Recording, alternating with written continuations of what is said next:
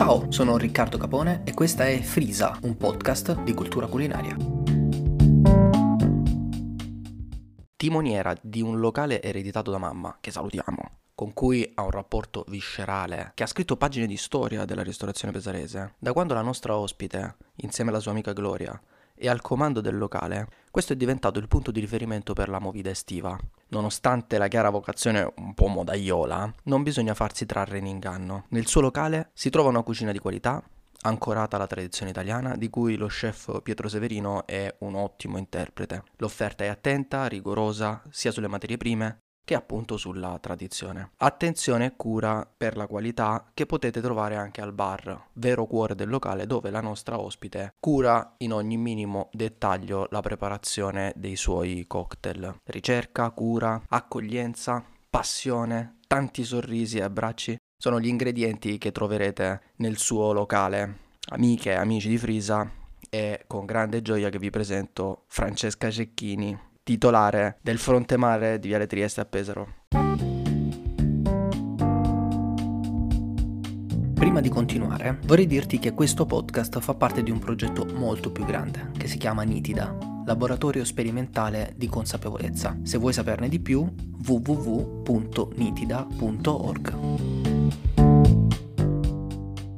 Ciao Francesca, benvenuta, come stai? Bene tutto bene.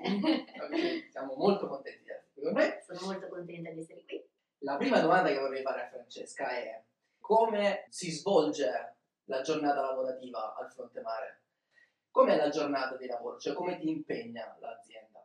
E quali sono i problemi principali che si incontrano? Però diciamo raccontiamo un po' com'è il fronte mare anche fuori da quello che vediamo noi clienti abituali. No? Noi vediamo, vi vediamo lì belli sorridenti, con questi sorrisi giganteschi come sempre, che ci fa tanto piacere, però sappiamo anche che non è semplice e quindi raccontaci un po' tu e i tuoi soci, una, due, uno. Una, sì. Una. Eh, la, Gloria. Gloria, esatto. L'attività parte con, eh, come ditta individuale, quindi parto da sola, poi abbiamo fatto una società in tre con due dipendenti e adesso siamo rimasti io e Gloria che mi accompagna dall'inizio. Ok. e quindi dai, eh, raccontaci un po' che cosa c'è dietro, oltre al, a quello che vediamo noi, quindi com'è un po' attività e come si fa impresa oggi in Italia? Dietro c'è un mondo, dietro quello che vedono i clienti, le persone che, che frequentano il locale, che frequentano le attività in generale di ristorazione come di altri settori. Ovviamente c'è un mondo complesso che ha una storia complicata e di, di persone che la creano e la costruiscono. E per quanto riguarda il fronte mare e per quanto riguarda quindi la mia impresa e la mia storia, è una storia, come dici tu, non facile perché come, come fronte mare, come attività di Francesca nasce nel 2013. Gli ostacoli che ho dovuto incontrare per darle vita sono stati tanti. Partiamo dalla burocrazia perché ci sono norme confuse, spesso conflittuali. Impegna molto la burocrazia?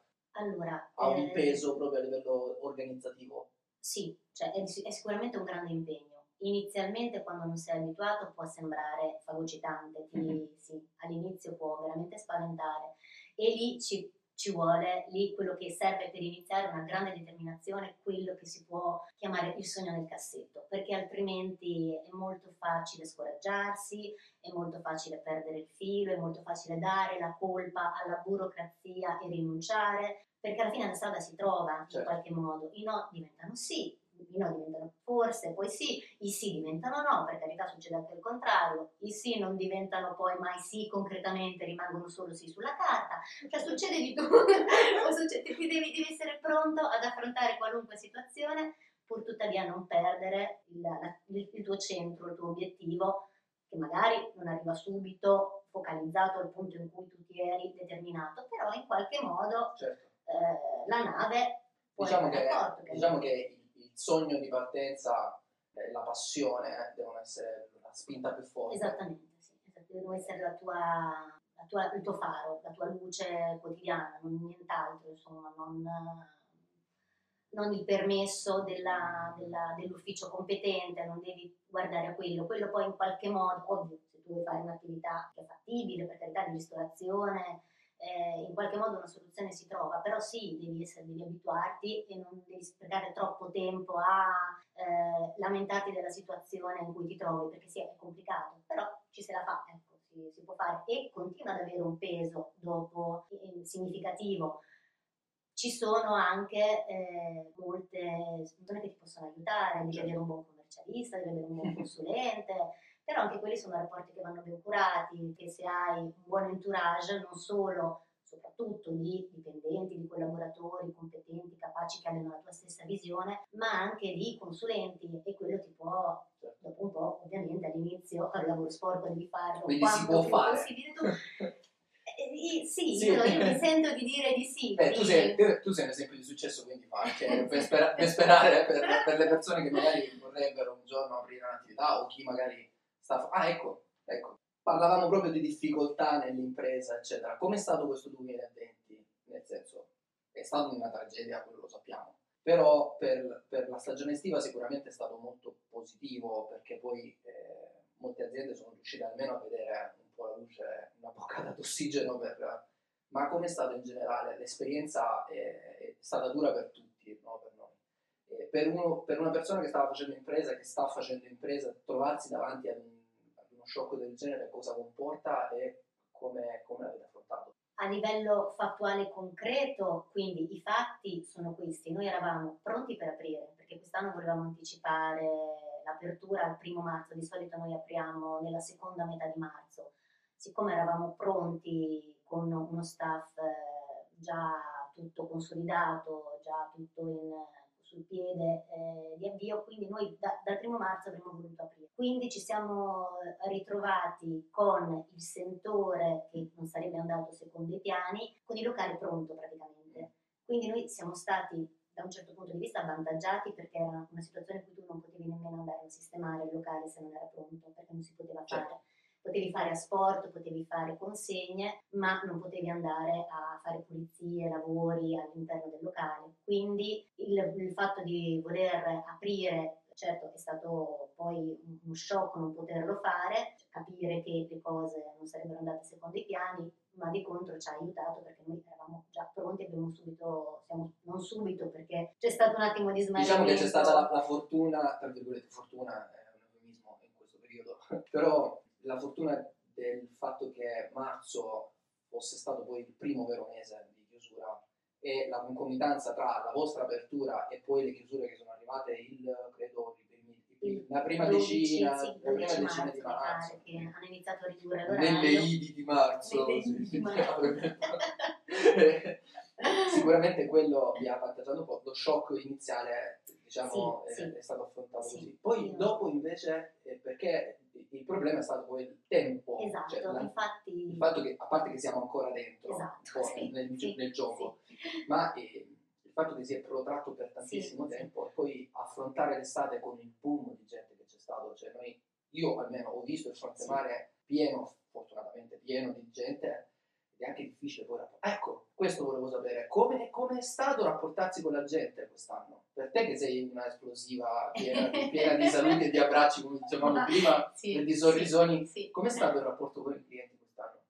E il rapporto con i clienti è stato meraviglioso in realtà, perché anche loro avevano tanta voglia di uscire, quando poi si poteva uscire, avevano voglia di passare ore spensierate e il fatto di non poter usufruire di, di questa quotidianità, dell'aperitivo, del caffè, eccetera, li ha resi molto più aperti anche nei nostri confronti, molto più tolleranti nei confronti di cose che magari non avrebbero tollerato in una situazione di normalità, tipo un'attesa un pochino più lunga o un tavolo in un certo modo che doveva rimanere così, non poteva essere spostato o un limite alle persone che si potevano sedere. Queste ovviamente erano le cose per, no- per normative eccetera, ma anche altre, se mancava qualcosa nel menù o insomma c'è stata una, una tolleranza. Siamo stati un po' più umani. Sì, esatto, sì, siete stati molto più comprensivi, sì, Wow. sì, sì, situazione, devo dire la verità.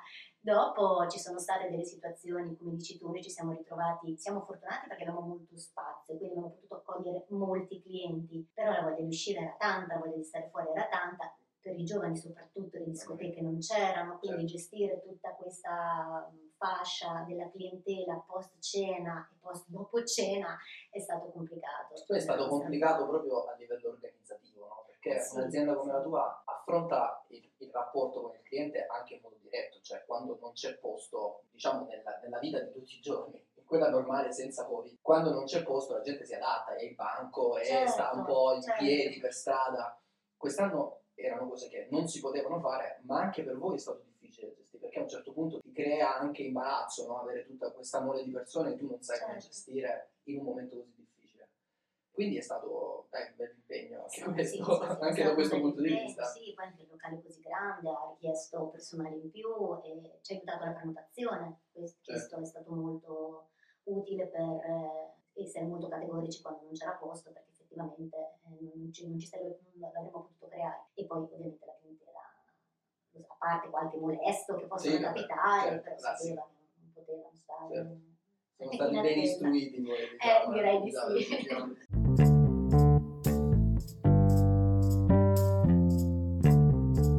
Collegato a- proprio a quello che è successo quest'estate, entro un po' negli argomenti che stanno a cuore ai nostri, ai nostri amici di Frisa. Volevo chiederti, a livello di sostenibilità eh, anche ambientale, ma proprio lavorativa, è stato molto difficile quest'anno perché con l'asporto e con uh, la- il packaging che si aveva tra le mani in quel momento quando si, c'era da fare, perché è molto facile dire, vabbè, sono- c'è il packaging compostabile, ma se un'azienda ha già fatto le, le- le- le scorte per la stagione, si ritrova in una situazione di difficoltà. Come si riesce ad affrontare questa cosa? Lo so che è una domanda un po' complicata, però come si riesce ad affrontare una situazione come questa, un'emergenza? Ci si ritrova a dover fare una cosa che magari adesso il fronte mare non, so, non faceva credo sport prima. Pochissimo. Sì. Ritrovarsi a dover fare anche i cocktail da sport nelle bustine e l'impatto ambientale ovviamente è, è Eh, devastante certo, perché è tutto in certo, plastica, tutto uso e certo. getta. Uso e getta. E sì, ci sono i barattoli in vetro, ma è una situazione che è difficile da gestire. Come, come si fa? Come si fa e come secondo te si potrebbe fare in futuro? Cioè, qual è l'approccio migliore per fare quello che abbiamo fatto quest'estate? Perché forse poi ci sarà anche una clientela che lo pretenderà adesso, da adesso in poi, e cercando di rimanere più sostenibili possibile. Questa è stata una cosa che ci ha assorbito molte, molte energie in effetti, Immagino. perché eravamo arrivati a un punto di, di- di soddisfazione, abbiamo le cannucce compostabili, abbiamo i bicchieri compostabili, noi di asporto ne facciamo pochissimo, sia per quanto riguarda il beverage, sì, il sabato sera c'è qualcuno che prende cocktail da sport, che ha piacere di fare il giro dei bar, ma è un lavoro marginale, noi lavoriamo molto con locale, molto sul posto e col servizio al tavolo. Uguale per- E scusami se ti interrompo, Franci, so perché sono un cliente. Per te è molto importante anche che il cocktail o il bicchiere di birra o il vino eh, arrivino al tavolo in vetro, mentre Certo. per molti locali estivi questo non è fondamentale. Cioè ci sono molti locali che a una certa ora, quando il flusso di Certo. gente si fa alto, preferiscono andare sulla plastica. No? Invece tu una scelta ambientalista, tra virgolette, cioè sostenibile, l'avevi già fatta molti anni fa. Adesso ritrovarti così eh, ha Esatto, comportato, esatto. immagino, anche uno shock a livello Sì, eh, proprio personale. Io ho molto proprio il concetto del servizio, a me piace il servizio al tavolo, piace, pers- mm, mm, piace creare un ambiente dove le persone stanno sedute, portare via i bicchieri, insomma non, non è il tipo di lavoro di quantità, quindi ci sono dei locali che appunto hanno un certo tipo di lavoro per cui eh, i clienti fanno da soli, si siedono, Certo. si siedono al tavolo, il tavolo rimane così dall'inizio alla fine, invece io ho molta presenza eh, della- del cameriere di sala sul, mm, tra, tra i Con clienti seduti al tavolo. Esatto. E quindi sì, è stato, ci si è adattati, perché poi alla fine ci si adatta, all'inizio non, insomma, sono, stata molto turbata, devo dire la verità, e abbiamo fatto delle ricerche su internet, abbiamo cercato quello che poteva essere più sostenibile possibile, abbiamo anche valutato di fare le cose nei, nei, bicchieri- nei bartolini di vetro, però sarebbe stato un investimento non alla portata, Certo. perché per ammortizzare il costo eh, avremmo dovuto comprare delle quantità che non so poi dove avremmo Certo. utilizzato se non nella spazzatura quelle Certo, sì, direttamente, quindi a quel punto ritornavamo al punto di partenza. E quindi noi abbiamo optato per delle bustine di plastica riutilizzabili inizialmente, quando facciamo noi la consegna direttamente, quindi per intenderci quelle delle olive, se, se- Sì, con, Sì, con la zippettina, zip. dove tu magari una volta finito il cocktail potevi metterci qualcos'altro e continuare ad utilizzarle. Quando poi ci siamo dovuti, a- ci siamo voluti appoggiare anche a- ad un'applicazione, ad un servizio esterno, abbiamo preso delle mm, bustine eh, da, da fare sottovuoto e lì ci sono anche delle bustine con della plastica riciclabile, quindi Certo. che puoi mettere sotto vuoto. Ovvio, è sempre monouso, Certo, parliamo sempre di certo, monouso, ma d'altra parte questo noi siamo. Cioè No, siamo- è, be- è bello che in un momento come questo, in cui magari la reazione istintiva che, che- che si ha è quella di tappare un buco, no? quindi io Eh. devo fare l'asporto, quindi mi ci tuffo e poi come Certo, viene. certo. È bello anche che ci sia un'attenzione. Ah, ma quello indubbiamente noi abbiamo preso anche per quanto riguarda il cibo e contenitori in, ehm, in cellulosa compostabile per quanto riguarda il caldo, l'altro materiale plastico per quanto riguarda il freddo che però è comunque compostabile. Quello l'abbiamo ma- mantenuto fin da subito perché sì, abbiamo avuto la sensazione che fosse un tornare indietro certo, Ovviamente. tanti anni, Eh, sì, rispetto poi a quello che si era Sì, sì, sì, conquistato, il certo. divieto delle... Avevamo, per quest'anno, te lo dico perché eh, noi non volevamo più prendere le bottigliette di plastica da mezzo litro, la classica bottiglietta, esatto, mi, dai, mi dai una bottiglietta Questa è d'acqua. una, è una sfida di Riccardo che qualcuno di voi conosce, odio la bottiglietta Eh di plastica, però sì. purtroppo è, è l'unica soluzione in questo momento. Noi avevamo, guarda... Cioè per un'impresa è l'unica soluzione, Cioè, non, può, non c'è alternativa. la pri- la pri- noi avevamo un po' così, eh, ci sentivamo abbastanza forti da escluderla. Ok. Quindi non avremmo venduto la bottiglietta di plastica, avevamo preso quelle di vetro, piccoline. Ok. Se la volevano avrebbero pagato, se volevano da sport avrebbero pagato il reso del vetro e quindi una bottiglietta di, di acqua da mezzo litro sarebbe costata il doppio di quella di Certo. plastica o un po', un po' di più. Altrimenti... Ma con il principio del vuoto a rendere anche, io avrei Certo. potuto riportare la bottiglia, sì, quindi avere, davo, avere esatto, diciamo, la quel- cauzione. magari la cauzione in conto per portare avanti e indietro quella bottiglia. Esattamente, sì. Eh, comunque non è una soluzione. Noi faccia. è impegnativo, perché considera, certo. cioè, Sì, sì, no? Mm, tutte Nel queste cose, grosso- esatto, esatto, nel flusso grosso di lavoro tu ti devi fermare, spiegare alla persona questa cosa e quindi occupare più tempo per dare il resto, perciò ti, ti- ti chiede delle, delle energie che però noi saremmo stati disposti a spendere per migliorare la situazione, Certo. perché effettivamente adesso ci sono tanto le borracce, noi ancora non abbiamo un depuratore dell'acqua, ma prima o poi lo faremo, Certo, quindi se una persona... anche quella potrebbe essere. Esatto, esatto, infatti avevamo fatto come gadget le borracce del fronte mare proprio Ah, per entrare un po' in questo, in questo circuito. Eh, c'è qualcuno che lo fa anche di riempire la borraccia se tu la Sì, sì. porti, Se, hanno, se hanno il depuratore. Noi ad oggi non ce l'abbiamo. Poi in realtà l'acqua pubblica in Italia è, È clinicamente potabile, sì, perfetta, è sì, potabile, sì. quindi Sì, ovvio il gusto, il gusto non, è, non è sicuramente quello de- di alcune bottiglie in plastica, però effettivamente noi in Italia abbiamo il vantaggio di avere acqua pubblica dal Esatto. rubinetto, quindi eh, anche lì forse con una normativa più leggera e torniamo alla burocrazia di prima, Esatto. potrebbe, no, Cioè, potrebbe essere molto utile per gli imprenditori perché magari io arrivo con la mia borraccia, pago pochi centesimi, però eh, perché comunque è un servizio che deve essere applicato, però voi non avete magazzino, non avete Esatto. tutto quel problema lì. Sì, effettivamente un piccolo- una piccola revisione forse della normativa potrebbe aiutare ad avvantaggiare tantissimo anche il superamento del- Esatto. della plastica.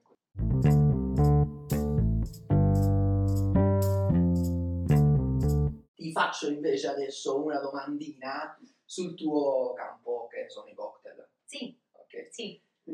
È cambiato tanto questo mondo negli ultimi eh, Si è die- so- evoluto. soprattutto negli ultimi dieci anni, sì. forse anche negli ultimi cinque, l'accelerazione è stata Sì, molto, molto forte.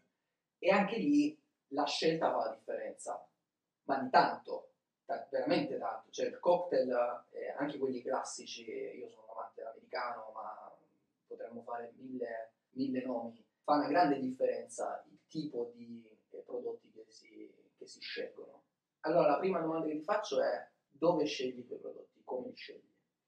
E poi raccontaci un po' come è cambiato per te questo mondo, perché tu l'hai adesso da quanti anni non si chiede, no? No, dire, da, quanti, anni- da quanti anni è che, che- che sei nel mondo del, del- dei cocktail o della ristorazione? Allora, della ristorazione da sempre, in Da realtà, sempre, perché l'attività era di mamma. famiglia, esatto, quindi sono nata lì veramente, mia mamma lo dice più volte al giorno, Certo. anche se mi capita di frequentare che lei ha aperto nell'80 e nell'81 sono nata io, Certo. quindi sono proprio figlia di, di questo locale fondamentalmente.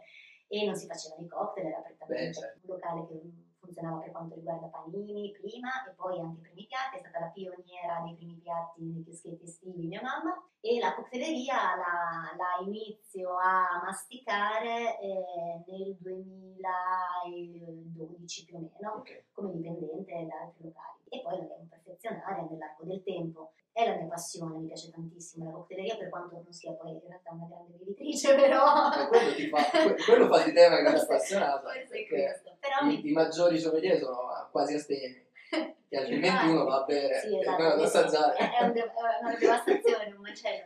Però mi piace la creatività che c'è dietro, mi piace il momento del cocktail, mi piace il, il messaggio che può, che può inviare di convivialità, di ebbrezza momentanea, di misura sempre, perché i buoni cocktail sono, sono misurati, non sono troppo forti, non sono troppi nell'arco di una, di una stessa serata. Non e- c'è, non c'è bisogno, no, cioè anche qui fa parte della nostra cultura dell'abbondanza, del- non dell'abbondanza, dell'eccesso, L'eccesso. dell'eccesso sproporzionato. Ne abbiamo parlato con Alessandro eh, Giovannelli in qualche puntata fa. E per i cocktail è la stessa cosa, noi andiamo in un Esatto, locale e sì. si vede proprio alcuni- alcune persone sono lì per eccedere nella quantità, invece il cocktail di qualità è uno, due, poi ovviamente adesso non voglio rovinare I miei affari. però eff- No, no, effettivamente. Dopodiché dobbiamo essere bravi noi a creare una storia, perché eh, l'educazione è reciproca, cioè, Certo. no? quindi a creare quella- quell'emozione che accompagna la fisicità del un cocktail. E se, se tu vai con tu, tu proprietario di un locale, gestore di un locale, vai con questa intenzione, attirerai una, una clientela che non viene lì per, Certo.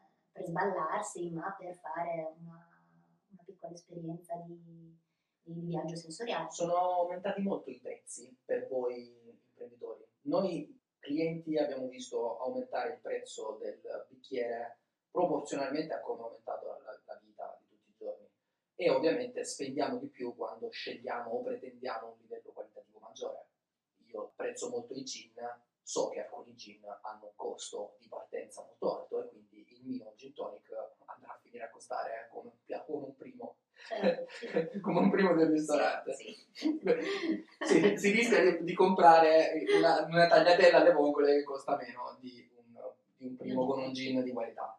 E ovviamente a un certo punto può essere anche eccessivo, ma eh, la domanda che ti faccio proprio per spiegare quanto è complesso arrivare a quel prezzo lì, quanto è salito per voi il costo dei prodotti di partenza? Cioè il gin, va bene, sono un po' più particolari, ma anche altri prodotti che utilizzate per i cocktail. C'è un costo maggiore rispetto al passato, vista anche l'attenzione che c'è sui cocktail oggi, oppure è una crescita fisiologica? C'è una crescita fisiologica, ogni anno i prezzi vengono un attimo aggiustati, ma quello sarebbe anche marginale e che come tutte le cose andiamo da zero a infinito, quindi ci sono dei, dei distillati, dei prodotti che possono costare veramente tanto e ovviamente il, il costo è proporzionale, quindi il costo della- del, del prodotto finito è proporzionale all'aumento della, ehm, materia prima. della materia prima. Non, non è tanto un aumento così ingiustificato, è un, nel senso non è un aumento, c'è l'aumento fisiologico, ma non è quella la componente principale.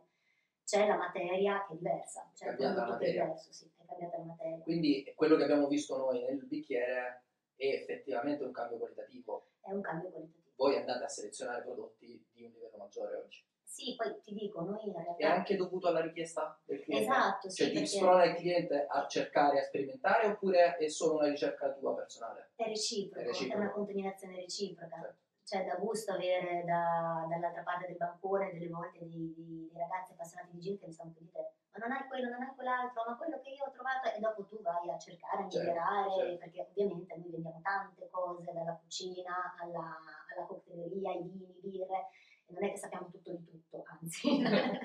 Quindi Si impara- capita, si impara sul campo. facendo, esatto. Quindi delle volte capita di avere dei- degli appassionati con cui si apre un dialogo anche di miglioramento da- per, per quanto riguarda la figura del, del barman o della, della persona che si occupa di vini. Poi in realtà io i prezzi più o meno non, non li ho cambiati tanto per quanto riguarda i cocktail classici. Se c'è poi qualcosa invece che richiede un distillato premium piuttosto che una preparazione fatta in casa o una cortezza, un'aggiunta, ci sono dei cocktail che facciamo componibili, quindi lì che poi richiedono una preparazione un pochino più Certo. lunga, se no in realtà da, da quando ho aperto i prezzi più o meno sono, Ormai sono stabili. sono saliti. non sono partita bassa perché sono partita subito un pochino più alta rispetto alla media, proprio in virtù del fatto che non ti davo un semplice bi- bicchiere, ciao allora sono fatti tuoi, C'è ma ti accompagno certo. dall'inizio alla fine. è- della- è- fa, par- fa parte del progetto esatto, iniziale, iniziale, quindi sì.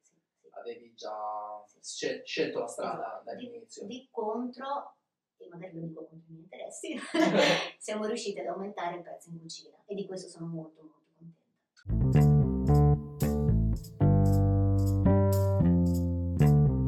Ecco, parliamo di cucina, va. ti porto nella, ne- nella, mondo. nella mia eh, mondo. Vabbè, Pietro, salutiamo Pietro. Ciao Pietro! Ciao Eh, Pietro! gran- grande appassionato di cucina, Sì, grande sì. appassionato di tradizione italiana, di cucina italiana e anche un ottimo esecutore, dobbiamo dire, perché le sue tecniche, le sue competenze si vedono poi nei piatti.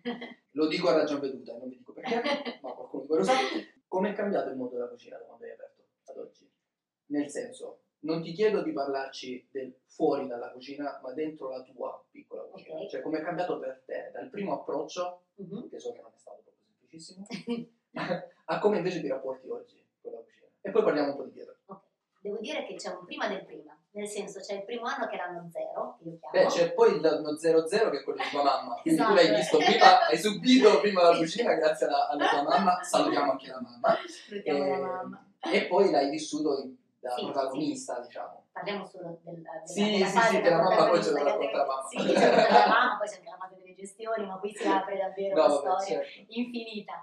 Però il primo anno in cui abbiamo aperto volevamo focalizzarci molto sull'aperitivo, è stato un po' un anno di, di- di sperimentazione, Certo. quindi la cucina doveva essere marginale. Poi io questa cosa ce l'ho viscerale, quindi non potevo non dare risalto alla cucina anche per non sprecare i talenti che mi sono stati dati in dono dalla vita, perché avere una licenza di somministrazione di alimenti, quindi di ristorazione in un totale. completa, totale, legittima, legale, in questa situazione mi sembrava eh, Inopportuno quantomeno, dai. inopportuno sprecarla e non, esatto, Certo. quindi non La grande fare, opportunità che avevi era esatto, non fare preparazioni che potevano appunto com- comprendere la pasta fatta in casa, il pesce lavorato e quindi non Certo. eravamo dei semplici passacarte eh, e quindi prendere un prodotto finito e rivenderlo al cliente. Quindi l'anno dopo ho cercato, quindi siamo partiti se- con una persona in cucina che non aveva le competenze da cuoco e ho cercato un cuoco ed è capitato Pietro eh, che l'anno dopo ha gestito questa cucina. E noi siamo stati molto bravi dal mio punto di vista perché abbiamo portato piano con calma. Io faccio le cose con calma poi c'è chi è bravo a fare le grandi esplosioni io non lo sono. Non è Chi troppo velocemente sale, velocemente scende. Quindi Non è meglio so. andare pian pianino. però io non ce la farei quindi certo. dopo ognuno segue il suo, Certo. il suo modo questo è il mio passettino per volta meglio farlo e stabilizzarlo e poi andare avanti piuttosto Certo. che poi dover tornare indietro Pietro, dicevamo. Pietro, dicevamo che lui ha avuto il grande merito di riuscire a portare una cucina curata all'interno di un ambiente in cui tu ti aspetti una cucina che poi in realtà è di mia mamma questa, perché anche lei aveva questa, questa impostazione che il pesce era fresco, quindi la cucina curata, all'interno di un chioschetto al mare dove tu ti aspetti la classica offerta sia di pesce che di insalate Certo. e quindi ti, ti aspetti di trovare un po' le cose che sono consuete della Diciamo che poi, solo per, per aiutarti nel racconto, quando tu hai aperto ancora non, non- non eravamo nella situazione in cui siamo oggi, cioè oggi l'esplosione Esatto, dell'attenzione, Parliamo del 2013. eh, Esatto. quindi- c'è una bella differenza, sembrano Eh, pochi sì, anni sì, ma sono sì, tantissimi perché l'evoluzione a livello culinario di oggi è dovuta a processi mediatici soprattutto che hanno portato però la soglia di attenzione ad alzarsi tantissimo e la richiesta dei clienti ad alzarsi Esatto, tantissimo. Prima del 2013, ma anche fino al 2016 secondo me, l'offerta che veniva fatta nei chioschetti o sulle spiagge o dal bagnino, adesso non voglio dire che era proprio di basso livello, però comunque l'attenzione era molto più bassa. Oggi la pretesa del cliente è molto Sì. migliorata Sì. e ovviamente ha spinto anche i proprietari a doversi adattare. Pietro è stato un precursore. È stato un precursore, sì, perché noi mh, magari sicuramente anche la cucina degli altri sarà genuina, buona, però è facile. No, no, sì, non voglio mettere in Sì, sì, dubbio sì, quello, esatto. perché anche una spaghettata fatta da un Esatto, bambino sicuramente esatto. sarà buonissima. Però è, è facile, mettiamola così, cioè sai dove puoi andare, dove può piacere, era molto a gusto del cliente. Certo. Noi abbiamo provato a fare qualcosa di avventuristico, qualcosa Beh, di... il, il ragù di lumachini sgusciati. Esattamente, esattamente, che quando io ho capito poi come, come perché mi arriva e mi fa Franci, potremmo fare, adesso sono di stagione, eh, il prezzo è giusto, possiamo fare un bel piatto che non fa nessuno con i lumachini sgusciati. Ok, va bene. E poi è capitato che dovevamo veramente sgusciarli questi lumatini. E io Provate a pulire, cari amici, 5 kg di lumachini uno a uno da cotti. Io vi dico Esatto, solo questo. Esatto, io non avevo considerato questo. In un chioschetto al mare, quindi per, questo, per, per raccontarvi adesso non solo per tessere lodi di, No, no, certo, di Pietro, certo. che è un amico, ma per raccontare poi che l'eccellenza è fatta di cose piccolissime, di dettagli, no? E in cucina si Esatto, vede, si sì, vede sì. nelle piccolissime cose. Si vede nelle piccolissime cose, sì. In cucina eh, si vede anche nella, nelle le cose che tu non vedi da fuori. Cioè è diverso prendere un pesce e sfilettarlo da prendere un pesce già sfilettato. Certo, È, è proprio un altro rapporto che tu hai con il prodotto. certo. È, è anche un altro stato d'animo con cui tu eh, costruisci un piatto e lo- poi lo offri alle persone perché E subentra anche un altro discorso che ho affrontato un po' nel libro, vabbè, questa è tutta un'altra storia, che è proprio il nostro rapporto anche con la materia prima. esatto Anche sì, sì, tra virgolette, perché poi nel libro faccio proprio, parlo proprio del, del rapporto con la morte che noi abbiamo, certo. no? E anche proprio con quel discorso lì, perché prendere il pesce e recuperarlo tutto Ah. dà un senso di dignità a, que- a quella cosa lì che abbiamo fatto, sì, no? sì. Poi magari nel piatto non si vede, però a livello etico, per chi fa impresa è fondamentale. Esatto, sì. tu sai quello che stai facendo e tu sai da, da dove stai, stai partendo, tu sai da dove viene quel pesce, quindi lo prendi da certe zone piuttosto che da altre perché Fai una, sai scel- fai una una scelta, scelta, fai una scelta responsabile e consapevole. E ovviamente il cliente che viene al fronte mare forse non lo vede subito perché deve rientrare nel racconto, no? Sì, E non sempre è facile per un imprenditore raccontarsi in Sì. tutto. Mm, bisogna imparare a farlo perché effettivamente è efficace. Noi quest'anno, per quanto riguarda la carta delle piadine, per dirti, sono molto orgogliosa delle mie piadine, sia di carne che di pesce. sia- noi non le facciamo noi le piadine, ci tengo a dirlo, però le prendiamo da un pastificio che le stende a mano, con cui collaboro fin dall'inizio, Beh, poi l'imprenditore non può fare tutto, no? No, Deve anche demandare sì, e certo. nella scelta anche Certo. lì fa una scelta Esatto, consapevole, va a esatto. scegliersi il piadinaro Esatto. migliore che c'è nella piazza o quello che gli piace di più. Esattamente. Che magari ha la sua stessa filosofia anche nella produzione, no? Esatto. Rientra sempre nella Sì, scelta, sì, rapporto che hai. un mondo tuo.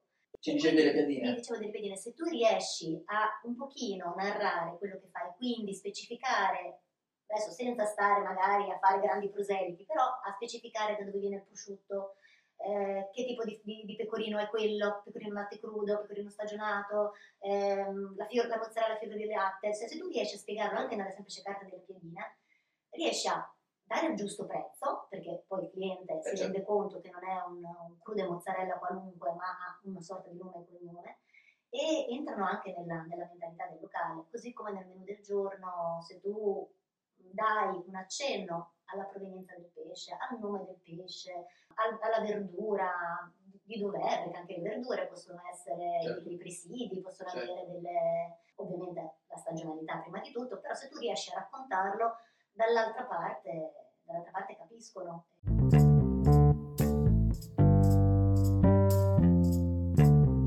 In un'intervista che abbiamo fatto da poco qui su Frisa, parlando con uh, chef Portanova di Urbino, lui ci ha raccontato che eh, lo spreco in cucina rischia di vanificare il guadagno quasi Sì, attenti. Quanto pesa per voi in una cucina così piccola? Perché ovviamente i numeri poi della cucina al fronte mare non sono i numeri di una gran- di grande ristorazione, stiamo parlando di una piccola cucina che riesce a dare un prodotto d'eccellenza in uno spazio che è proporzionato alle- anche alla cucina stessa, che è un po' piccolina, però quello, eh, tocca tirare fuori quello che c'è. Vedi, quanto pesa lo spreco dentro la cucina? Allora, anche qui, in realtà noi siamo molto bravi in questo, pesa, pesa è davvero marginale, pesa molto poco. Inizialmente pesava poco perché noi avevamo, non so se ti ricordi, il famoso buffet dell'aperitivo, Certo, che anche quello può sembrare, adesso detta così, una cosa tracotante e che dà idea della boffata e del cibo di scarsa qualità, anche se non lo era, perché Certo. tutto quello che veniva portato al buffet, è vero che poi la gente ne ne usufruiva di più di quanto in realtà, quindi lì c'era spreco, andava a finire nel, nel bidone, però noi utilizzavamo tutte cose preparate da noi, certo. quindi non, c'erano prodotti di... Era un modo anche per evitare Era un modo, esatto, le verdure giravi facilmente in una pasta fredda o in una frittata o in. Quando c'era la produzione del pranzo, riuscivi a cena a, a- a recuperare il più Sì, le possibile, offrendo un servizio in più magari al cliente. Poi ovvio, anche quella ha avuto una sua parabola perché era una cosa che funzionava finché dopo, come tutte le cose, tu- mm, c'è proprio uno studio di questa cosa, le- il, servi- il- il valore in più che tu dai gratuitamente al cliente, dopo un po' viene eh, visto dal cliente come un diritto, tipo Certo. il goccino d'acqua con il caffè. Certo. Ora se tu non lo dai, il cliente lo richiede inizialmente, oh che bello mi danno un goccino d'acqua. Cioè, Ugualmente un buffet con l'aperitivo o qualcosina da spizzicare insieme all'aperitivo, l'offerta è diventata pretesa, no? l'offerta è diventata pretesa, quindi un'offerta eccessiva ha una sua parabola e non, dopo un po' diventa controproducente sia per appunto il- lo spreco alimentare, perché poi le persone riempivano piatti che non andavano a mangiare e a noi non piaceva questa cosa, sia perché diventa... Usciva proprio fuori dalla tua, dalla tua etica lavorativa ormai. Nel frattempo ci siamo eh, attrezzati con la tecnologia che aiuta tanto, Mhm. quindi un battitore, una macchina sottovuoto e una grande esperienza perché poi bene o male un attimo i numeri riesci a, Certo. riesci a focalizzarli meglio, a gestirli meglio, e, però bisogna stare attenti, cioè bisogna stare molto attenti con, eh, soprattutto appunto lavorando il fresco, lavorando le cose quotidiane, le, le- verdure fresche, la panificazione, tutto. Eh, bisogna Incide tanto. incide tanto, sì, poi noi Incide abbiamo la, la cucina che parla con la cocktaileria, per dirti abbiamo un'insalata che viene fatta con dell'ananas sciroppato, sciroppato in casa, lo stesso sciroppo dell'ananas viene usato nella cocktaileria, quindi ragioniamo molto di concerto, un periodo facevamo le centrifughe, lo scarto della centrifuga veniva usato per fare dei biscotti, quindi si cerca, la- l'attenzione ci deve essere, quindi... Però è una scelta, eh, che sia chiaro, cioè l'imprenditore non è obbligato a questo percorso qui. No. Cioè voi fate proprio una scelta. No, no lo sottolineo, lo sottolineo Ah. anche per me, perché eh, parlando sempre di questi argomenti eh, delle volte scivolano, no? Adesso l'argomento della, della sensibilizzazione sulla eh, sostenibilità ambientale, la sostenibilità nei, nei prodotti, nel cibo, quando è ridondante poi scivola via. E invece è proprio una, una scelta personale che fa l'imprenditore. Ci sono imprenditori che lo fanno e imprenditori che Certo. non lo fanno. cioè, E fare quella scelta lì, adesso pensavo alle butte, adesso che hai detto estrattore perché mi è venuto in mente che è qualche mese che penso a cosa ci potrei fare con le bucce d'estrattore. Non, ho mai, compra- ricette. non ho mai comprato l'estrattore, no? E proprio perché a parte che penso possa essere un ottimo fertilizzante per... sì, è un ottimo, sicuramente un ottimo fertilizzante, però sì, è proprio quello, cioè riuscire a recuperare tutto perché noi abbiamo avuto la, abbiamo la fortuna di avere un dono incredibile dalla natura, soprattutto noi in Italia, spesso no- non lo stiamo più tenendo in considerazione. E adesso che si parla tanto di sostenibilità, poi le Certo. cose scivolano via. No? Sì. Ah beh sì, certo, eh, te, te compri i contenitori compostabili, certo, certo. No, non No, è, non sono è io che sono andato a comprarli e Certo, costavano il triplo esatto, rispetto a sì, quello in plastica fatta con, con- con l'uranio impoverito e ho deciso io di non darvi una cosa cattiva. Certo. E non è, che, cioè, non è il fatto di dover ringraziare chi fa queste scelte, no? Però è, è importante anche sottolinearlo delle volte. Giusto? Assolutamente, anche perché ehm, poi nel quotidiano fai le tue scelte anche a livello di acquisto consapevole Certo. e quindi se, se lo dai per scontato eh, poi non riesci a discernere, quindi Certo. sì, l'attenzione, l'attenzione crea le cose, crea percorsi.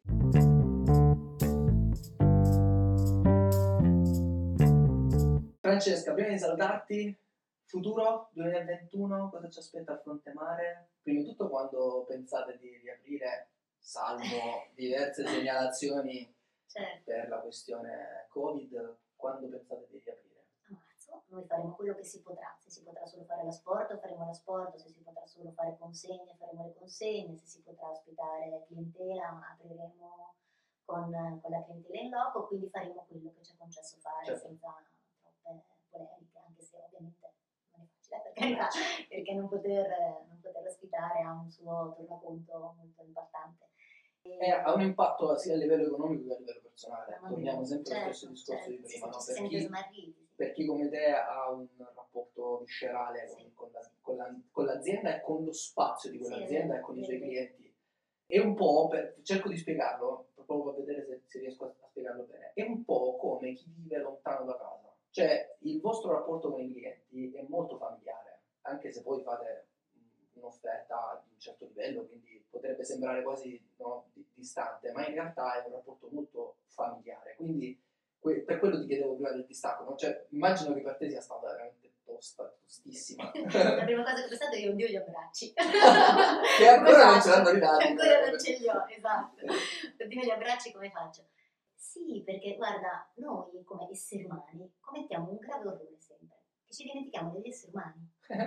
Cioè, quindi tutto quello che noi facciamo e ci dimentichiamo anche di essere umani spesso. Esatto, cioè è inutile che io faccia il piatto migliore del mondo o la sostenibilità migliore del mondo o compro i prodotti migliori del mondo se poi non entro in empatia con il mio cliente, con i miei collaboratori in primis e con il mio cliente. Certo. E che lo faccio a fare? Cioè che servizio è? Ma proprio, no? Sì, si chiama servizio quello di Sara.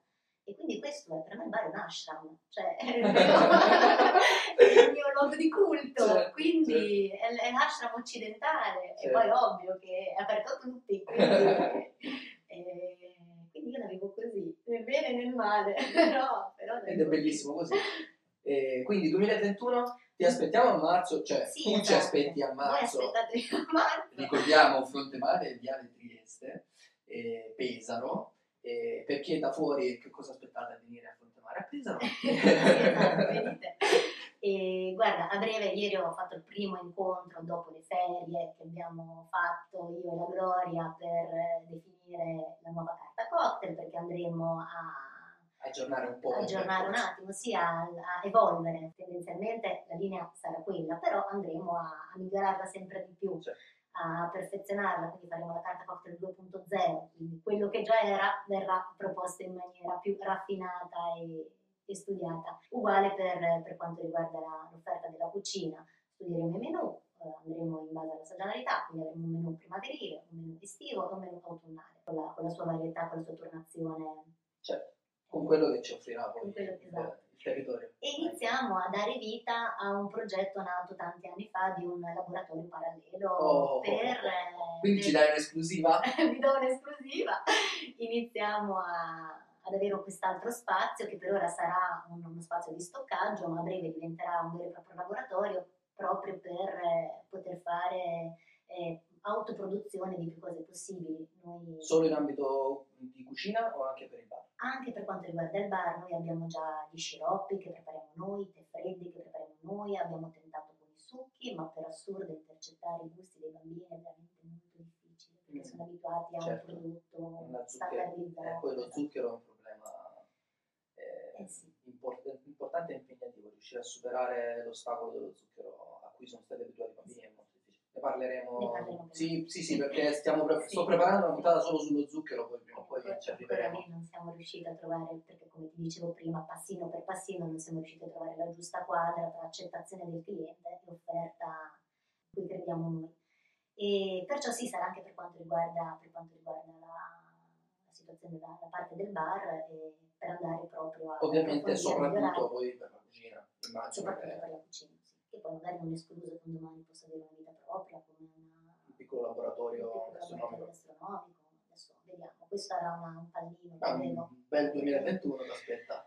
Facciamo le dita e andiamo avanti, quindi no, è è stata, me lo sento di farlo perché eh, inizialmente eh, avevo molta preoccupazione di bucare, cioè di dover saltare una Certo. stagione. Invece così non è andata, anzi è andata molto meglio di quello che potevo aspettarmi viste le condizioni, quindi una sorta di ringraziamento nei confronti della, della situazione positiva che mi sono trovata a vivere è quella di fare un passettino avanti. Certo, come fanno sempre gli imprenditori bravi. sì, bisogna reinvestire nell'attività, sì, sì, sì, sì, ha sempre bisogno di nutrimento. Non siamo mai arrivati, questo no. è fondamentale. Cioè, non è che dici fatto questo nella vita, ma soprattutto nella, nell'imprenditoria, fatto questo adesso sono a posto. Bene Francesca, noi abbiamo raccontato un po' te e il fronte mare, Molte grazie. e ti ringraziamo, noi di Flisa, e ci sentiamo al fronte mare a questo punto. Volentieri. Venite, venite quando volete. Ciao Francesca. Ciao a tutti. Se questa puntata ti è piaciuta, clicca segui sotto il nome nella piattaforma dove la stai ascoltando. Noi ci risentiamo venerdì con una nuova puntata e un nuovo argomento. Per tutte le altre informazioni www.nitida.org.